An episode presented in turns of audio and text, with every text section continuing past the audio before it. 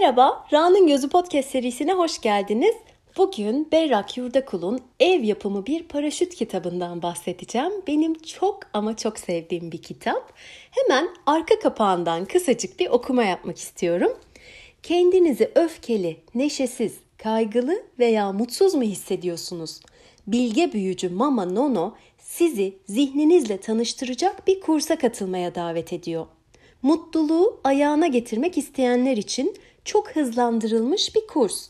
7 gün sürecek bu kurs boyunca zihninizin her dediğine inanmamanız gerektiğini, düşünceleriniz hakkında düşünmemeyi, dikkatinizi neye verdiğinize dikkat etmeyi, duygularınıza düşünceyi bulaştırmamayı, aptalca değil akıllıca bencil olmayı ve size özgürlük getirecek daha birçok şeyi öğreneceksiniz. Hazırsanız başlayalım demiş. Tam olarak arka kapakta anlattığı gibi çok mini kısa bir özeti kitabın ama güzel tarafı bunları bilgiye boğmadan güzel, fantastik, kurgusal bir hikayenin içinde anlatıyor ve çok akışkan, rahat okunan bir kitap. Ben yakın zamanda sadece okumakla kalmadım. Ee, özellikle pilates e, yaparken ve yürüyüşlerim esnasında sesli kitap olarak da dinledim ve onun dinlemek de çok güzel geldi bana. Normal şartlarda kitapları çok fazla dinlemeyi tercih etmem. Ama çok sevdiğim, tekrar etmek istediğim bazı kitapları, daha önce de yani okumuş olduğum kitapları dinlemek bazen iyi geliyor. Şimdi altını çizdiğim bölümlerden başlıyorum. Bir dahaki sefer bir partiye gittiğinde etrafına dikkatli bak. Şen şakrak kahkahalar atan, müthiş eğleniyormuş gibi görünen kalabalığı incele.''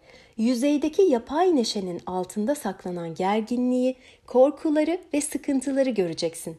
Hiç kimse tam anlamıyla rahat değildir ama ustaca rol yaparlar. Bir futbol maçına git ve oraya sözde eğlenmek için gelen insanların öfkesini izle. Televizyon aç, haberlerdeki vahşete ve zulme bir göz at. Popüler şarkıların sözlerine dikkatlice bak ve o satırlarda gizlenen şiddeti, kıskançlığı, açgözlülüğü gör.'' Sence siz kendinizle barışık insanlar mısınız?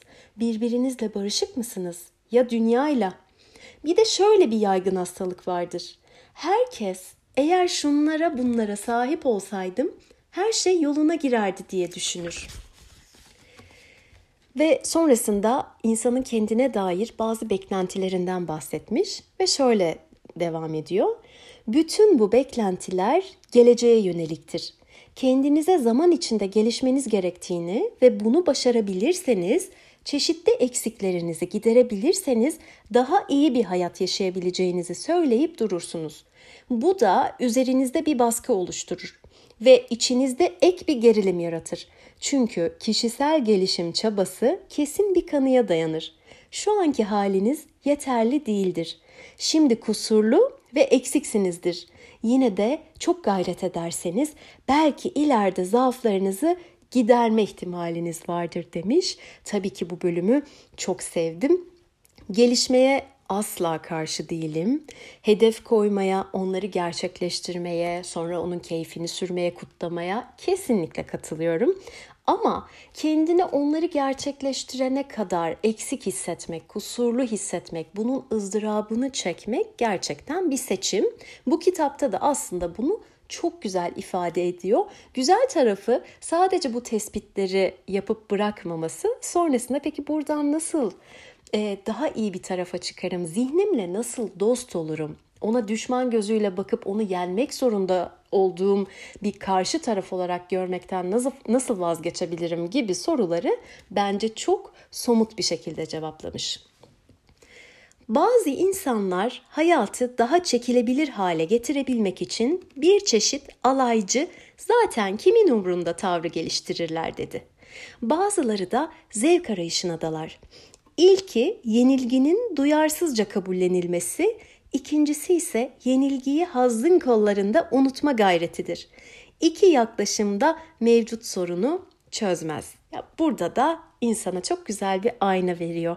Yani hiç takmayıp ama bunlar boş falan desen de ya da unutmak için, kendini uyutmak için belli şeylerin içine dalsan daha hedonik bir tarafa gitsen de aslında kendine hiçbir faydası yok. Dönüp dolaşıp aynı kaygıyı, mutsuzluğu, anksiyeteyi artık senin derdin neyse o konuda yaşıyorsun.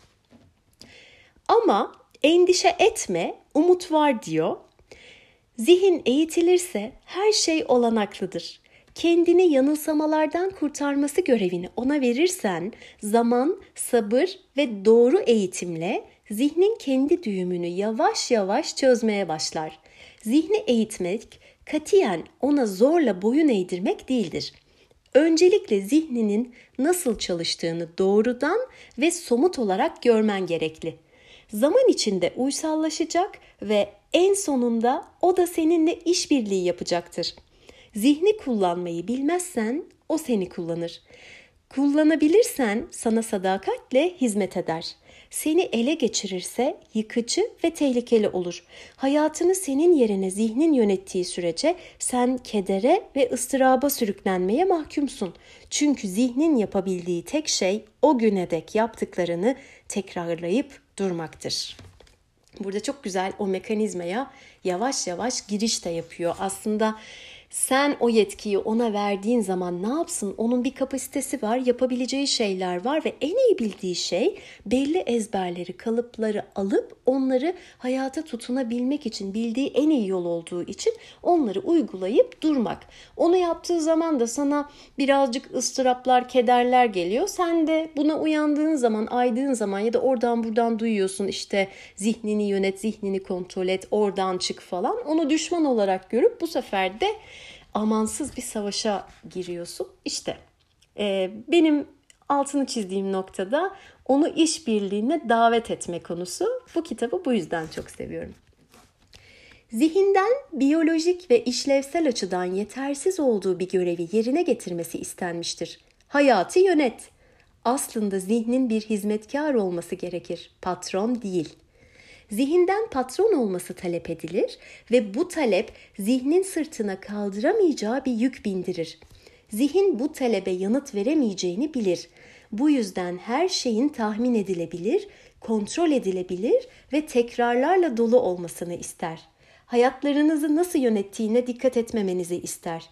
Zihinsel merkezin bütün amacı kontrolü kaybetmemektir. Kontrolü kaybetmemek için düşünceyi kullanır ve durmaksızın düşünce üreterek yaşamın her anını ve her alanını düşüncelerle doldurur. Düşünce hiç durmaz. Yargılar, entrika çevirir, planlar ve her durumu manipüle etmeye çalışır demiş. Burada da az önce söylediğim yapının devamını anlatıyor. Üstüne kaldıramayacağı bir yük bindiği için otomatik pilota geçiyor zavallı zihinde. Etrafınızdaki yetişkinleri dikkatle izlerseniz zihinlerinin rahatsız edilmek istemediğini görürsünüz. Bir de kendinize bakın. Oyalanacak hiçbir şey olmadan tek başınıza kalmayı bir deneyin. Ne kadar kısa süre içinde kendinizden kaçıp ne olduğunuzu unutmak istediğinize şaşıracaksınız. Hatıralara dalmak, televizyonu veya bilgisayarı açmak, çalışmaya sığınmak, koşup sinemaya gitmek, birilerine telefon etmek ve daha başka yöntemlerle dikkatinizi kendinizden başka bir tarafa çeker.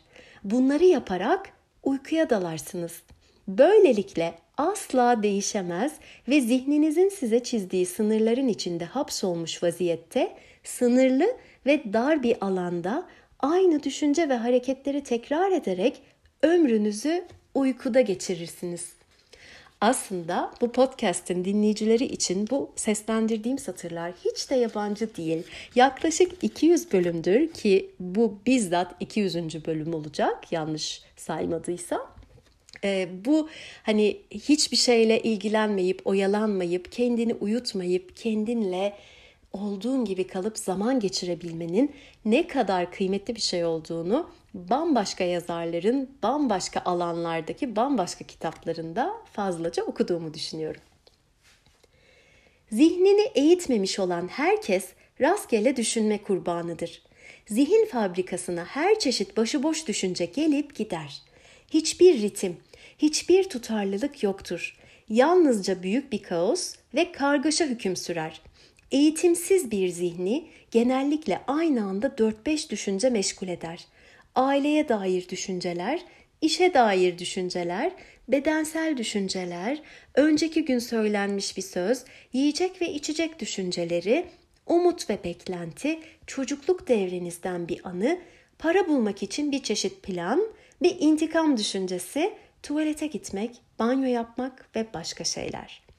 Eğer zihni dikkatle izlerseniz pek çok düşüncenin süreksiz olduğunu da görürsünüz. Zihin amaçsızca, rastgele oradan oraya dolaşır. Tek bir konu ele alıp bir dakika için bile olsa düzenli ve sistematik bir şekilde yalnızca onunla kalıp onu düşünemezsiniz.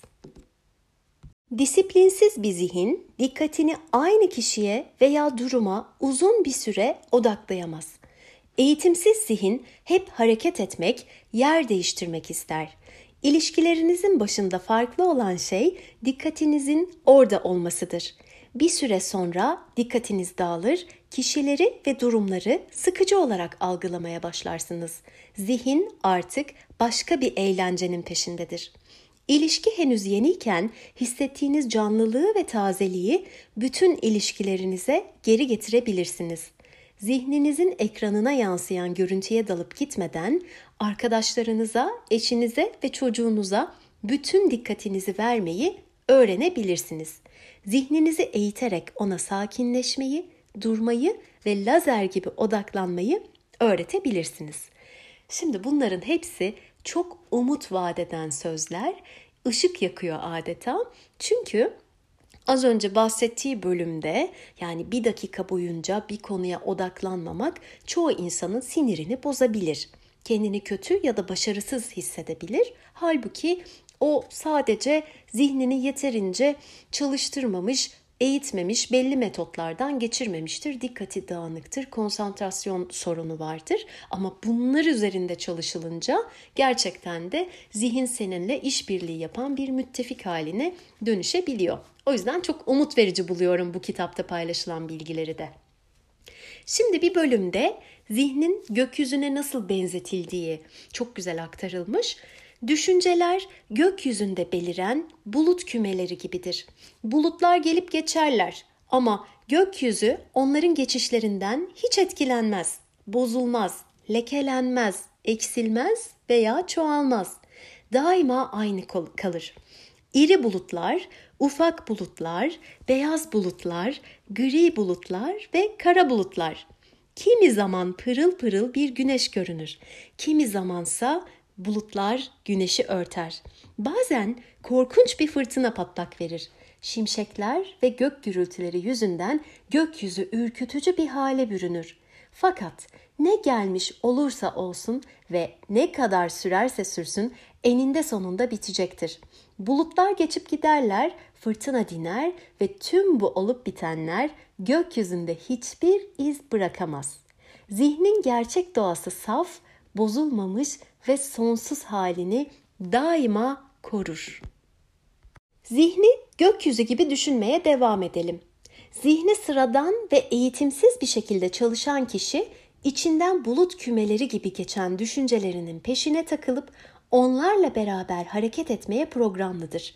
Bulutlardan herhangi biri onun dikkatini kolayca ele geçirir ve kişi hemen bir bulut kümesinin ardından çaresizce sürüklenmeye başlar. Oysa kendinizi düşünce bulutlarıyla özdeşleştirmeyi bırakıp gerçek doğanızın gökyüzü olduğunu anımsamayı başarabilirseniz zihninizin içinden geçen bulut kümeleri size etki edebilme gücünü derhal yitirirler. Esasen onların kendilerine ait bir güçleri de yoktur. Onlar güçlerini sizin dikkatinizden alırlar. Dikkatinizi içinizden aralıksız olarak geçen çeşitli düşünce bulutlarından çekmeniz gerekiyor.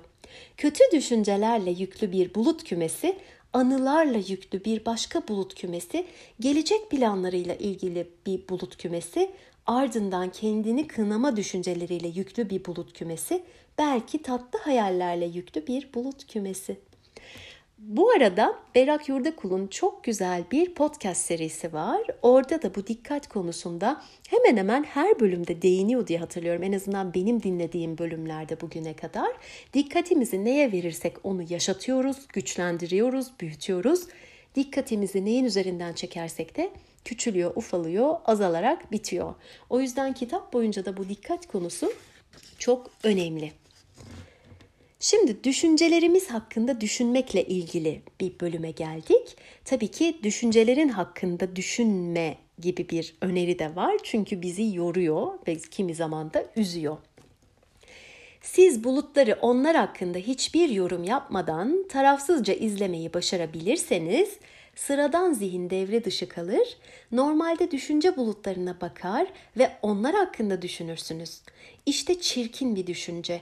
Bu korkunç bir fikir. Ne kadar ahlaksız bir düşünce.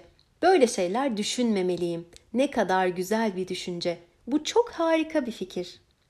Düşüncelere dikkatinizi verip onlar hakkında fikirler yürütmeyi bırakırsanız ve sakin, tarafsız bir şekilde düşünce bulutlarının geçip gitmesini beklerseniz uyku halinden çıkıp kendinizi hatırlamaya başlamış olursunuz. Şu çok önemlidir. Yargılamamak, onaylamamak, kınamamak ve tarafsız kalmak. Olup bitenleri ilgisizce ve yorum yapmadan yalnızca izlemeniz gerekiyor. Asil bir düşünce geçtiğinde kendinizi tebrik ederseniz veya kötü bir düşünce geçtiği zaman kendinizi kınamaya başlarsanız yine düşüncenin alanına girmiş oluyorsunuz. Yani hala düşünceleriniz hakkında düşünüyorsunuzdur demiş. Ee, bunlar da aslında pratik gerektiren şeyler. Ee, şu anda ne kadar işte buna niyet etsem de eğer bunu daha önce gerçekleştirmemiş biriysem ve zihnim kendim hep buna alışmışsak ki alışkanlıklarımızın gücü ne kadar büyük. E, tabii ki ilk başlarda o yargıları yakalayacağım ama önemli olan onları yargılıyor, onlar hakkında fikirler yürütüyor olmam değil. Bunu fark etmem ve hemen geri dönüp onu yargılamadan ha okey tamam bu böyle, şu şöyle, bu düşünce, şu düşünce deyip geçmek onların o gökyüzünden akmasına izin vermek. Her şeyin bir besin kaynağı vardır. Duygular ve düşünceler sizin dikkatinizle beslenirler. Dikkatinizi çektiğiniz zaman duygular ve düşünceler havasız kalmış bir balon gibi sönüp giderler. Düşünceler ve duygular tek başlarına iyi veya kötü değillerdir. Yalnızca vardırlar, oradadırlar, o kadar. Onları iyi veya kötü kılan sizin onlarla kurduğunuz ilişkidir. Bir düşünce her gelişinde size büyük bir keder getiriyorsa o düşünceyle kurduğunuz ilişkiyi değiştirebilmemiz gereklidir. En azından bunu nasıl yapabileceğini bilmeniz, bu düşünceyi düşünmek zorunda olmadığınızı, başka bir seçeneğiniz bulunduğunu anlamanız gereklidir. Patron uyanık olduğu zaman hiçbir düşünce veya duygu sizi korkutamaz eyvah yine o düşünce geliyor demezsiniz. İşte bir düşünce dersiniz. Kısacası değiştirmeye çalıştığımız şey düşünceleriniz değil, onlarla olan ilişkinizdir demiş. Burada aklıma stoacılar geldi. Bir yaşam felsefesi olarak stoacılık diye bir bölüm yapmıştım. Onların da hayata yaklaşımları böyleydi. Başlarına gelen olaylarla ilgili önemli olan başına ne geldiği değil, senin onunla ilgili ilişkin, onunla ilgili düşüncen, yargın zaten sonrasını da bu yargılar belirliyor. Burada da aynı şekilde zihnimden bir sürü düşünce akıyor, geçiyor. Okey. Peki bunları hakkında ne düşünüyorum ya da bunlarla ilgili ne yapacağım, nasıl duracağım? Onlarla olan ilişkim ne olacak? Buna bakmak lazım. Zihninizi izlerken gördüğünüz duygu ve düşüncelerin önünde tavrınız oyun oynayan bir çocuğu izleyen yaşlı bir bilge gibi olmalı. Bir çocuğu anlama uğraşında kınamaya hiçbir zaman yer yoktur. Çocuğu oyun oynarken, ağlarken, yemek yerken izlemeniz, girdiği tüm halleri gözlemlemeniz gerekir. Bir çocuğu yargılamanın anlamı yoktur. Yaşlı ve bilge bir kişi bir çocuğu izlerken onun aptal, çirkin veya beceriksiz olduğunu düşünüp onunla mücadele etmeye kalkışır mı? Şimdi soruyu buraya bıraktım. Eğer aranızda buna kalkışırım diyenler varsa hemen şimdi sakince buradan uzaklaşsın. Podcast durdurup bizden uzaklaşsın. Sonraki bölüme, sonraki altını çizdiğim yere de biz kalanlar olarak devam edelim. Umarım ki şu an hiç kimse aramızdan ayrılmamıştır. Çok güzel bir söz paylaşmış. Japon bir düşünürün sözü. Evinizin ön kapısını ve arka kapısını açık bırakın. Düşüncelerin gelip gitmelerine izin verin. Yalnızca onlara çay ikram etmeyin. Ay ne kadar tatlı anlatmış ya. Yani şu cümleyi bu Japon düşünürün sözünü algılayan, sindiren, kendine böyle entegre eden hiç kimsenin başka hiçbir şey yapmasına, okumasına, kurslara gitmesine falan gerek yok bence. Ee, sadece çay kısmına takıldım. Benim için mesela kahve olabilir o. Kimisi için Nutella olur. E bir zahmet zaten o düşünceler gelsin gelsin onlarla oturup kavanozun dibini hani tırtıklamayalım. Bir bölümde de çekim yasasıyla ilgili çok nokta vuruşu bir şey söylemiş. Demiş ki çekim yasası size ne isterseniz onu değil, siz neyseniz onu getirir. Varlığınızdan etrafa ne tür bir enerji yayılıyorsa benzer enerjiler size doğru gelir, etrafınıza toplanır. Tıpkı aynı türden hayvanların bir arada gezdiği, aynı türden kuşların bir arada uçtuğu gibi bence çok güzel bir açıklama. Çok böyle uzun uzun çekimine şusuna busuna girmeden işin işte kuantumuna falan bulaşmadan gerçekten insana da şu açıdan umut veriyor. Şimdi bu bir isteme modası var ya onu istiyorum, bunu istiyorum, evrenden istiyorum falan. Ya tamam yani isteyebilirsin, iste. Her hepimiz isteyelim bir şeyler. Ama yani günün sonunda kim olduğumuz ve ne olduğumuza göre bir şeyler önümüze geliyor diye düşünüyorum ve şu açıdan umut verici. Kendine dönüp kendinle ilgili ne hissediyorsun, ne yapıyorsun, nerede üzüntün, nerede mutluluğun, Nerede eksik hissediyorsun? Zihninde neler dönüyor? Belki zihninle olan ilişkini birazcık daha iyileştirmek, bu kitabın bahsettiği gibi onu işbirliğine davet etmek falan.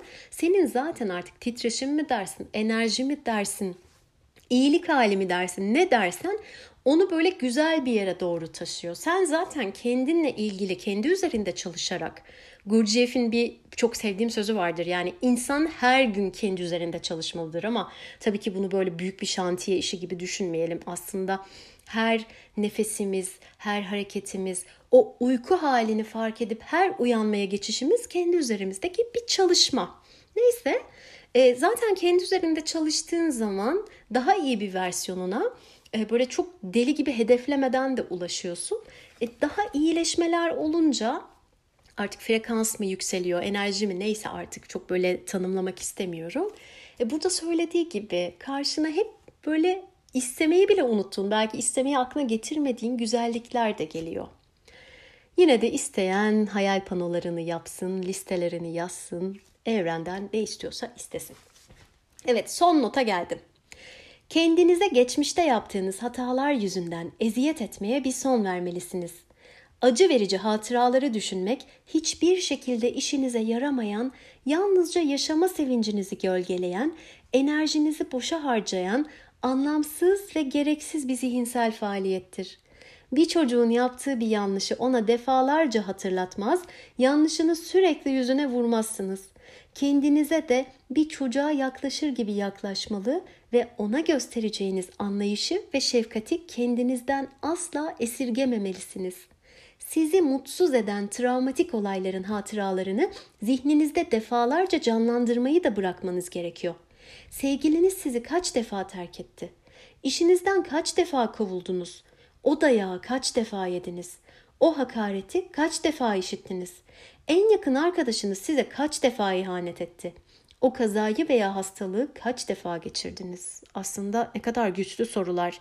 Sen bir şeyi gerçek hayatta bir kere yaşıyorsun ama kendine belki binlerce defa yaşatıyorsun zihninde onu canlı tutarak. Bu arada burada hafıza kaybı yaşayalım. İşte ee, hani e, her şeyi silelim, unutalım, bir böyle makineye girelim, geçmiş silinsin gibi bir şey yok. Ama aynen düşüncelere yaptığı gibi Onlarla olan ilişkini ve o güçlü duygu ve drama bağlarını kesiyorsun. Anılar, hatıralar olduğu yerde duruyor ama sanki böyle bir zihninde bir CD'yi tekrar tekrar tekrar çevirip oynatır gibi oynatmaktan ve tekrar aynı dramalara, öfkelere, üzüntülere girmenden kendini koruyorsun. Onlara da aynı düşüncelerine yaptığın gibi yargısızca evet böyle bir şey var e, mesafesinde durabilmek insana çok iyi geliyor. Öbür türlü kitabın bir yerinde de bahsettiği gibi kendine acıma partisi veriyor insan. Bundan da vazgeçmek e, başlarda birazcık tabii ki gayret istiyor. Şimdi kitaptan altını çizdiğim bazı bölümleri paylaştım. Aslında kitapta bir sürü bölümün altını çizdim.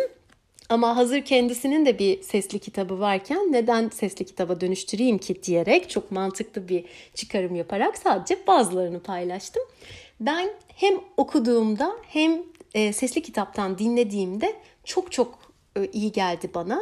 Eğer bu konularda biraz desteğe, biraz aydınlanmaya, biraz ilhama ihtiyacınız varsa ister okuyun, ister dinleyin ama bu kitabın herkese bir yerden dokunacağını ve çok faydası olacağını düşünüyorum. Berak Yurdakul'un podcastleri de var yine bu benzer konularda.